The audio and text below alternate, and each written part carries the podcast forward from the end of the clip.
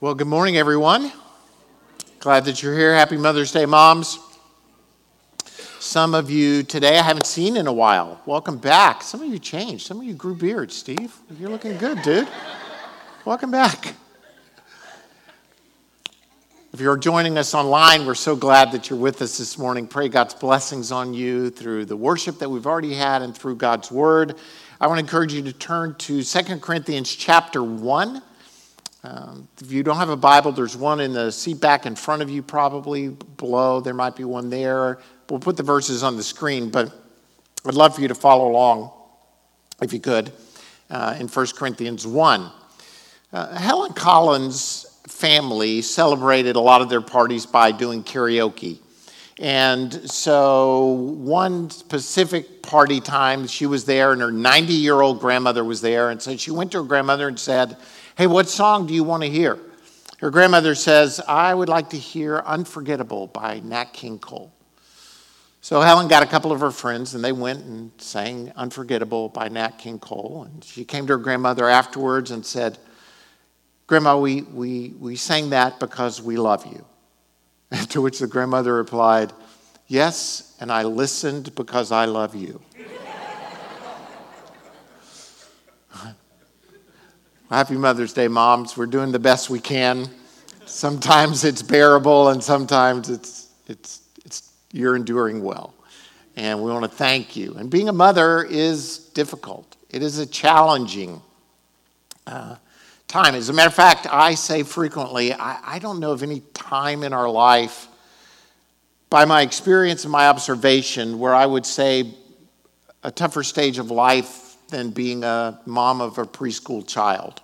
So if you're hearing your mother of preschool, it, teenage kids, they have their challenges too, bigger consequences, but uh, it's tough. It's a 24 hour a day job being the mom of a preschooler. And I know a lot of times moms are saying, Am I doing a good job? I feel like a failure.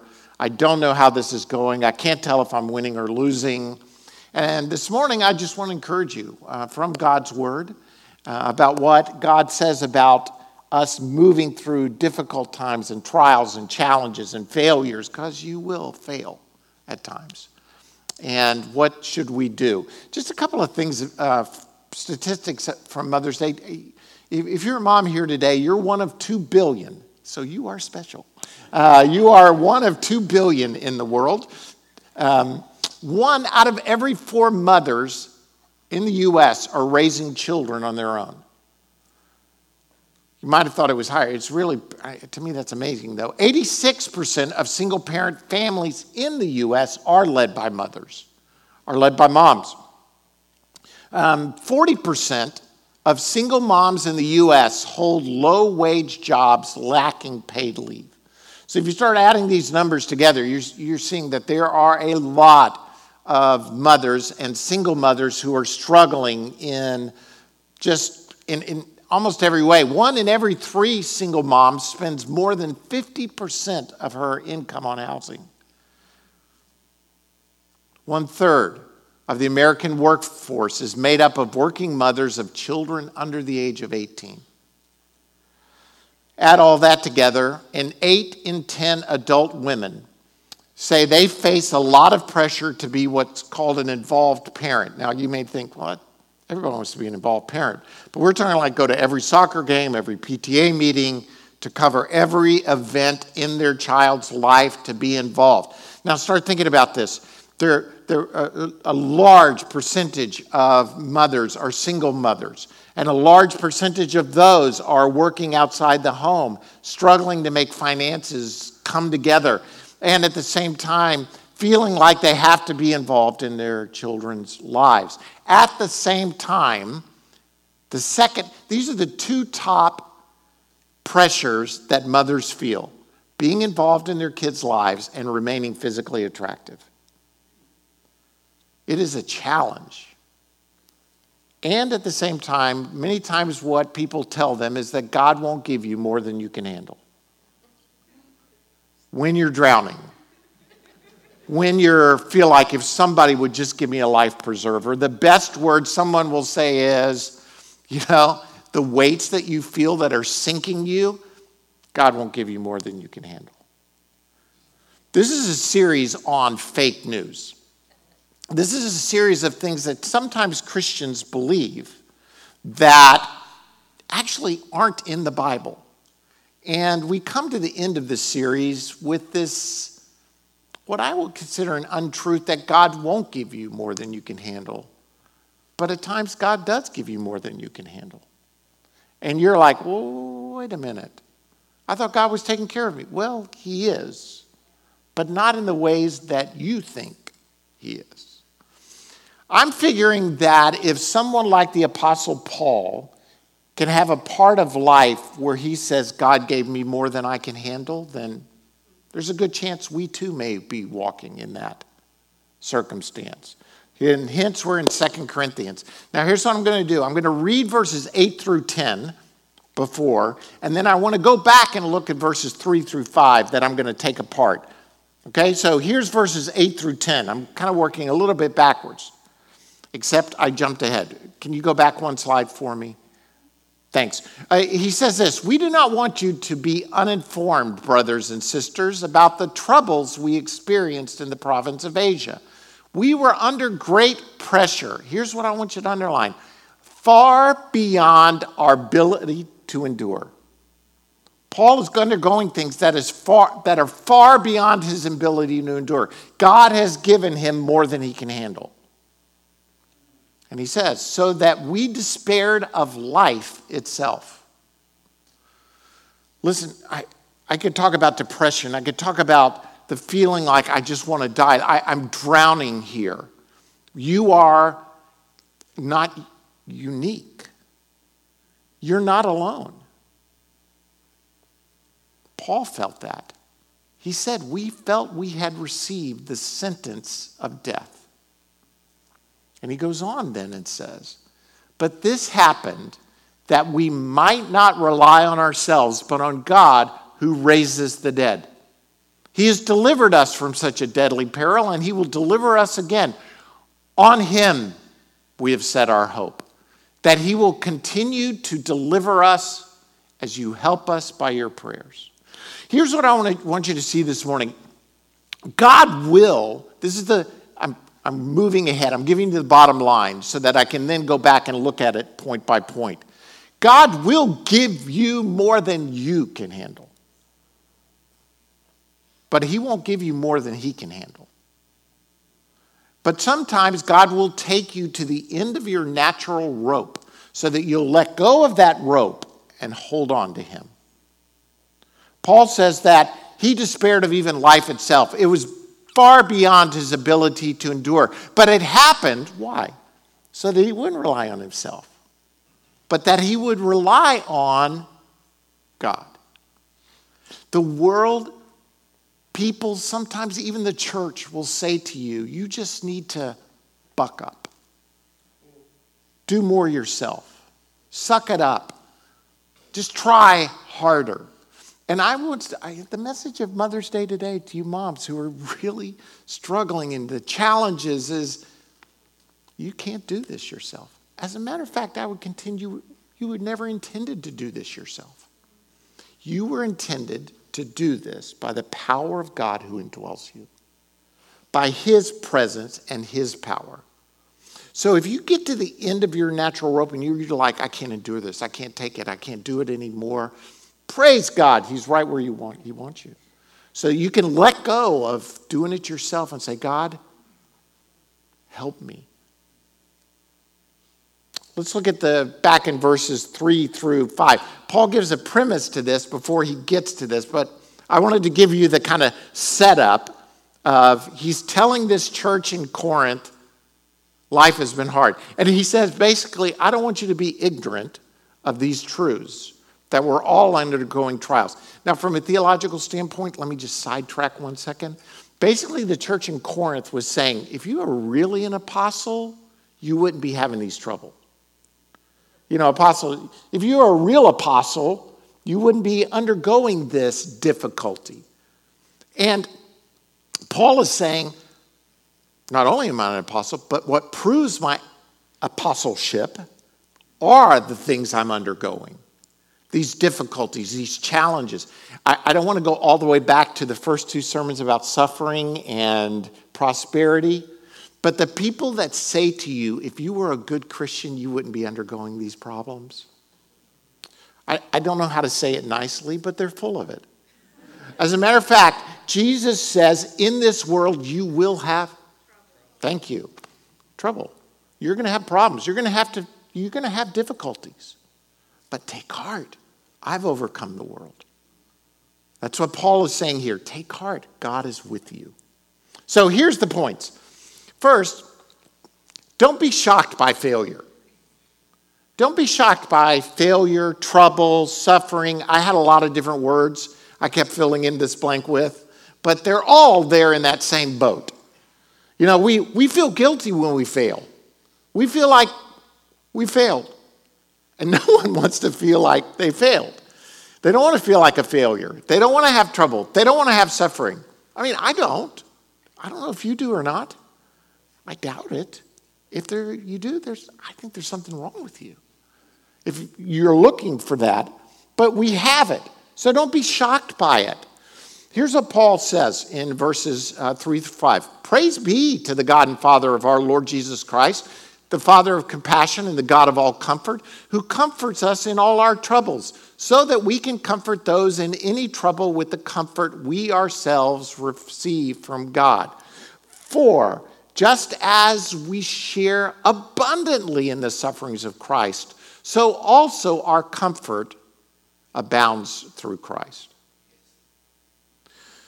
We're going to have troubles right here in River City. Just thought I'd throw that in for Nate since he was here. We love musical. Anyway, we've got troubles, we've got problems, we've got difficulties in life. Don't be surprised when they come your way, when you have challenges. Paul, Paul is saying here in verses three through five, God is the God of all comfort. Don't be surprised when you have troubles. They, they're going to abound, they're going to be all around you. So don't be shocked by them. And he goes on again in the verses 8 through 10 that we've already read to say God has a purpose in it so that we depend on him. In another translation, oh, can you go back? I'm sorry, I'm just so excited up here. He said, For just as the sufferings of Christ overflow to us, this is Barnett's translation, just as the sufferings of Christ, what they overflow to us. It's like they abound to us so also through Christ, our comforting overflows. We have problems and we're going to have failures. We're going to have troubles. We're going to have suffering.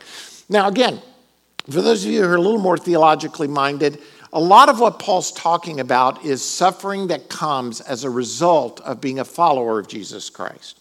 There is that element of saying, look, the suffering that I'm enduring is because I'm following Jesus. But at the same time, I think he's more generally saying, don't be surprised by troubles or sufferings or failures. They're gonna, it's, it's part of living in the sinful, fallen world that we indwell. I mean, the list is long of people who are total failures early in life. And you've heard some of these stories before, just going through them. Albert Einstein didn't speak till after he was four years old. I mean, nothing. Isaac Newton, during elementary school, primary grades, was told, his parents were told that he would never amount to anything academically, that he was so slow and so far behind. I think he did okay. Beethoven, uh, one of the greatest composers of all times, by a teacher, a music teacher of his in when he was a teenager, was told that his compositions would never be heard by the world. Again, I think he did okay. Walt Disney was told um, in his first job that he was totally uncreative. He didn't have a creative enough mind to do what was necessary. Michael Jordan, as you know, many of you know, he was cut from his ninth grade basketball team because he wasn't good enough. I mean, we experience failure over and over and over again, and sometimes for people, failure is fatal. They don't recover from failure. For other people, it drives them forward. I think what Paul is saying to the church in Corinth is look, don't let failure define who you are. Instead, instead, be defined by whose you are.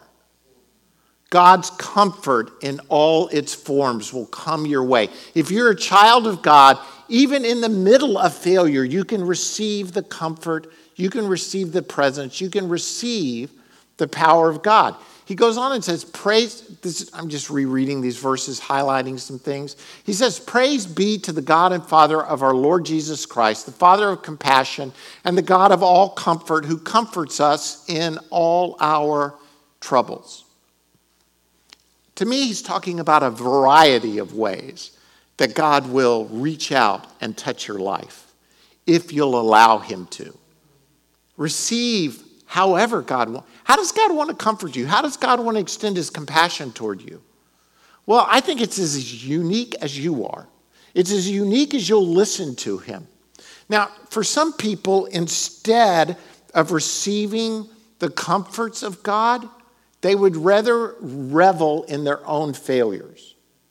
Their failures come to define them. Their failures, their troubles, their suffering are the thing they want to share with people. Oh, you know, things are just horrible.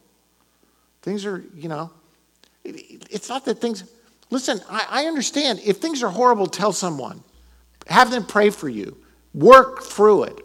But if a year from now you're telling me the same suffering, trouble, problem that you had a year ago and you didn't receive, receive the comfort of God in your life.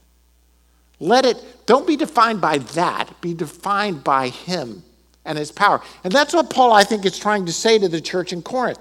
Look, yeah, I'm undergoing, I've been through some bad times. As a matter of fact, I don't want you to be ignorant about it. I, I, I wish I was dead. But this occurred so that God could show me the greatness of his glory and how he could deliver me through this. Look at the points he says here, just in the same. He says that God is the father of compassion. Where does compassion come from? Well, according to the way Paul's wording it here, compassion comes from God. So he is the creator of compassion. He's the one who, who, who gives us this, this ideal that there is sympathy toward others combined with a willingness to help them. Compassion isn't just about empathy, it's about an engagement of yourself. Think about this. If God is the father of compassion, meaning that he not only cares about us, but he's willing to engage with us then he is not an absentee God. He's not a God who's just sitting on the sidelines. He's a God who cares about what you're going through and is willing to engage with you in the process. People, this should be exciting to you. The creator of the universe, the father of compassion, cares about you and is willing to engage with you. He's so willing to engage with you that he sent his own son to die on your behalf. That's how willing he is to get involved with you. He's not only the father of compassion, um, again, let me read this psalm. It's a great one. But you, O Lord, are a compassionate and gracious God, slow to anger, abounding in love and faithfulness. I, I, love this psalm again. I, I don't want to pause here too long, but what God is big at is compassion and graciousness and love and faithfulness. Those are the characteristics of our God. He's big in these, and he's slow to anger. Now, I think many people look at God as well, big on anger. If you do things right, maybe I'll give you some compassion and love and the other good qualities, but it's just the reverse. This is who he is. Goes on, Paul says, the, back in verse 3 and 4, He is the God of all comfort who comforts us in all our troubles. I, let me see if I can say this correctly. Many times we think of God and then the characteristics that emanate from God, these qualities that come from Him, like, here's God, and He gives us comfort. Here's God, and He gives us love. Here's God, and He, whatever.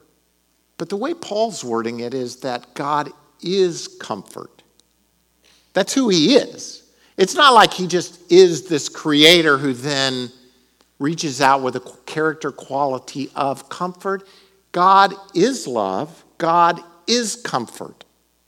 That's so when we come to him, that's what we receive. When I'm at the end of my natural rope and I come to God, what I receive is love and comfort. And I want to receive however God wants to instill me with that. And the best way to do it is by receiving him. Because now he's inside of me, and I believe He's moving out from me to, to give me comfort and compassion and all the things that I need. Because even when I walk through the valley of the shadow of death, I will fear no evil. Why? Because He's with me. His rod and his staff, they comfort me. God, the God of all comfort, the God who is comfort, just being with me. He's guarding me, guiding me. I don't have to fear when I'm in that place of evil.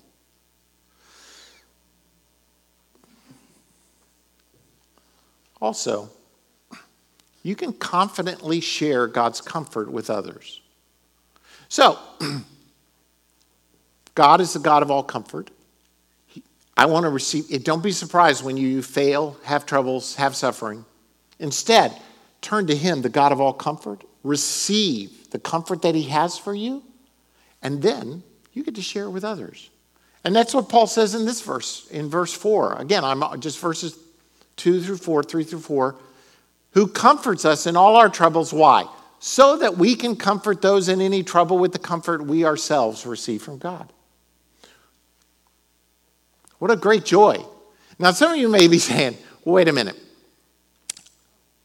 I'm, I'm in trouble myself. You know, I, I need comfort. And what God would say to you, in the middle of needing comfort, you can still comfort others. Because you've got His presence in you, you've got His power in you. You, you can move in the lives of others. If you're waiting to get happy, healthy, whole before you help someone else, ain't nobody helping no one. I mean, just look around and I don't know who you might say is the healthiest person here. Please, it ain't me. But they've got problems, they've got troubles, they've got failures. Everyone here does, somewhere in their life. And instead of saying, I got to be perfect in order to reach out with the comfort of God, just start reaching out. And you'll be amazed how comfort, how strengthening one another works within the body of Christ. A lot of imperfect people reaching out and how that comfort crosses over. Matthew Trevithick, I think I'm saying that name right.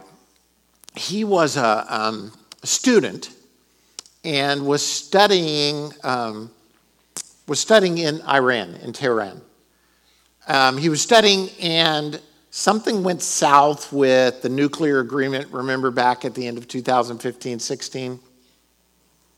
We, we could talk about the causes of it, but he was just studying languages. And the next thing he knows, he gets arrested and be put into this notorious prison in Tehran. Uh, and he, did, he can't talk to anybody. He's He's in isolation. He's, he's imprisoned for over 40 days. 30 something days of it are in solitary confinement. He can't talk to U.S. Embassy. It's just a retaliation against all the political stuff that's going on. After 41 days, he is he's, he's released. And somebody says to him, 41 days may not seem that long, but when you're like going from to, you know, a prison in Iran where you don't know and they're interrogating you day and night and trying to get you to confess and you don't even know what you're supposed to confess to. You know, they're just saying, tell us the truth. And they're doing different things to him to. He said that on the bathroom walls in this isolation where he was, he found phrases like this You can get through this, scribbled on the wall. And hope exists even in the darkest places and nobody stays here forever. Somebody before him had scribbled words of hope on the wall. And the words that were scribbled on the wall helped him endure and get him through. You have the ability to share God's comfort with others because you have received comfort in your time of need. And even if you're not fully through on the other side, you can still touch their lives with the power of God. D.L. Moody said this I've never known God to use a discouraged person. You might think, well, I'm kind of discouraged. How's he going to use me? I think what Moody is saying is this receive the comfort of God. In other words, you have troubles and suffering and failures don't define you. Instead, if you're defined by the power and presence and your identity in God, you're not discouraged. You're encouraged because me, for me to live is Christ, but to die is gain. I have the power of God indwelling me. Moms, do some of you need this today? As you look around at the kids that you've got, one of my favorite stories, and I never tell this very well, but I love this story. And so I'm going to tell it again. Maybe it'll be funnier this time. My friend Kenny Thacker, he went to visit uh, a guy and his wife, and they were living in very, very impoverished situation, and they had a bunch of kids running around the yard and screaming and yelling, and and Kenny was trying to encourage this father and say, "Look, your kids can do anything. They can be teachers, or they can be um, doctors, or they could be lawyers, or they could, be, they could even be the president of the United States. And the guy looked at Kenny and he said, Pastor, have you seen these kids? I mean, that's just, most parents are very optimistic about their children. This guy was like, I would contend that a discouraged person, a person who views their situation in a way that's totally negative, God, it's harder, it's harder for God to use them. Instead, be encouraged in faith. Follow after him. Because just as the sufferings of Christ overflow to us, so also through Christ, our comforting overflows. Hey, people, how's that overflowing comforting coming?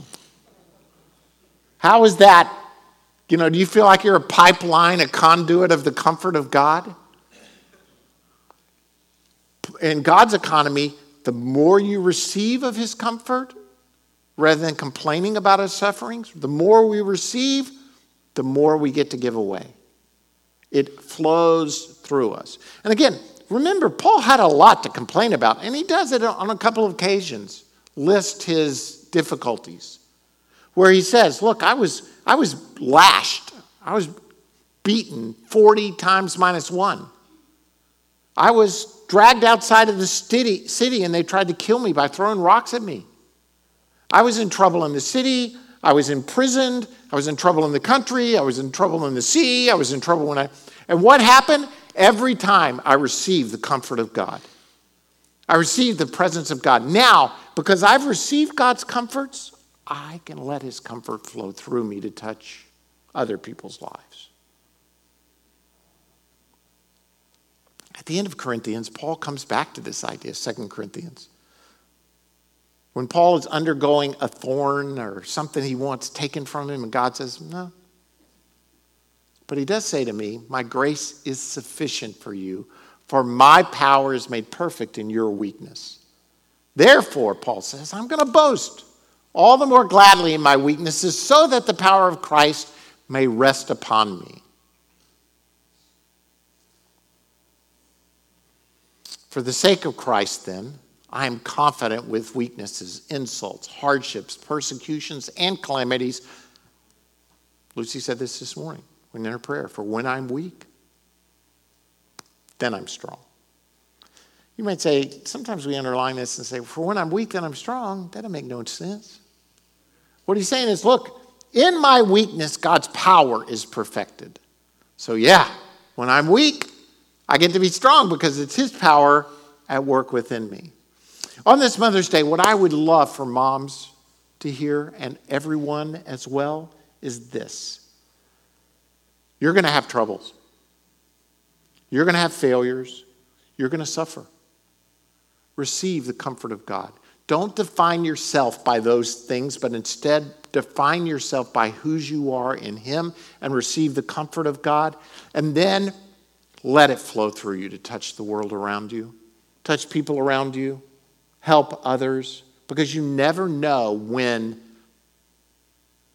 and how it's going to affect your life. I've talked many times um, about uh, Dietrich Bonhoeffer. He's just amazing to me, his writings, his, his life. And as you know, he was imprisoned in 1943, um, not just because he was a pastor, but because he was stake, trying to make a stand against Nazism. He was imprisoned in 1943. Uh, he eventually is executed in um, early 1945, like week before the war ends. He's executed. He had a fiance when he went into prison, Maria von Wedemeyer, and she received letters from him while he was in prison. And one of the most famous letters that she received was on New Year's, that he wrote on New Year's Day, 1945.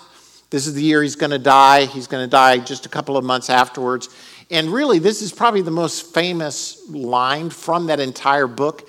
And it says this Should it be ours to drain the cup of grieving, even to the dregs of pain?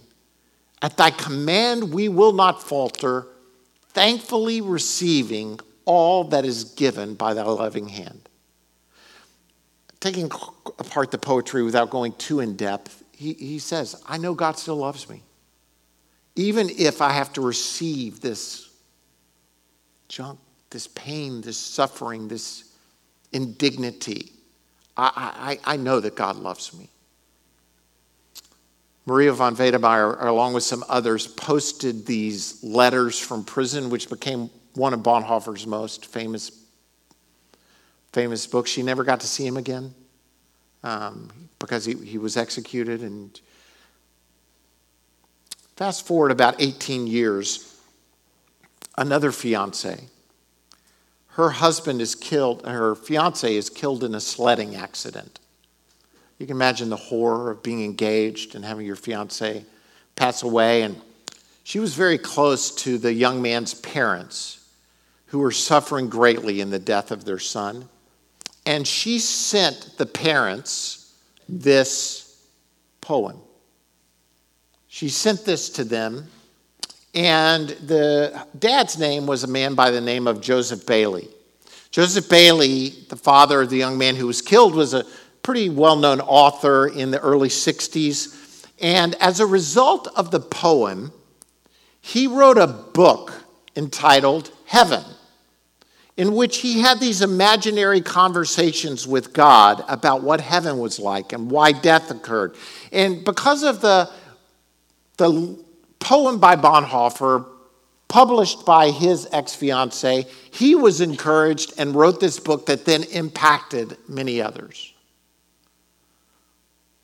12 years after the publication of this book, his pastor comes to him, calls him, and says, Hey, I want you to know I gave your book Heaven to this woman who was dying in a hospital the other day. And she read her book over your book overnight, and it brought her great comfort. And she died the next day. And the woman who died the next day who read his book was Maria von Wedemeyer.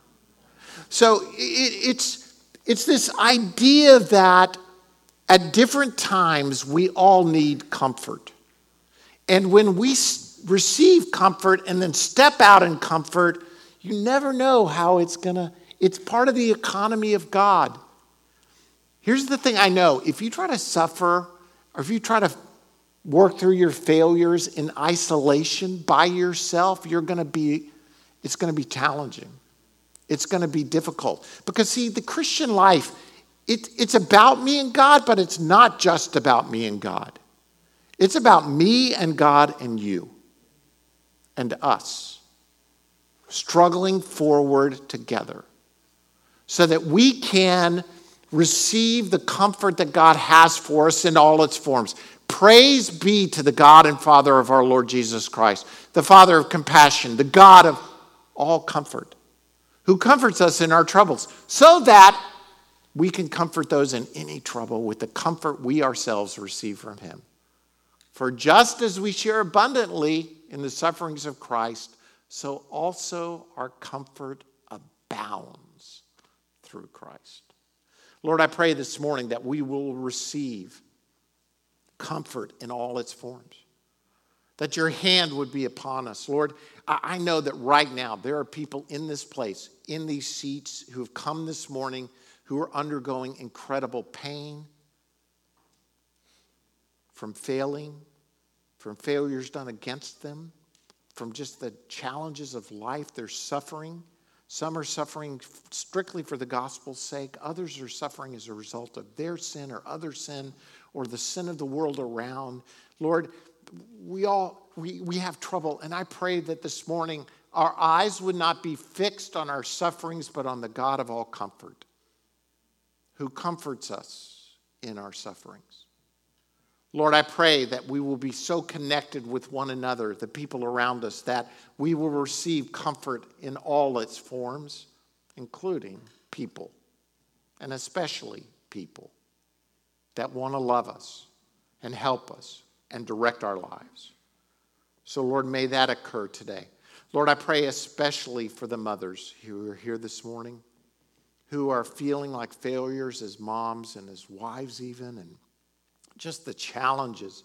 I pray for those who are single moms, particularly this morning, that are, that are really undergoing challenges financially and raising children and looking to, like, what do I do?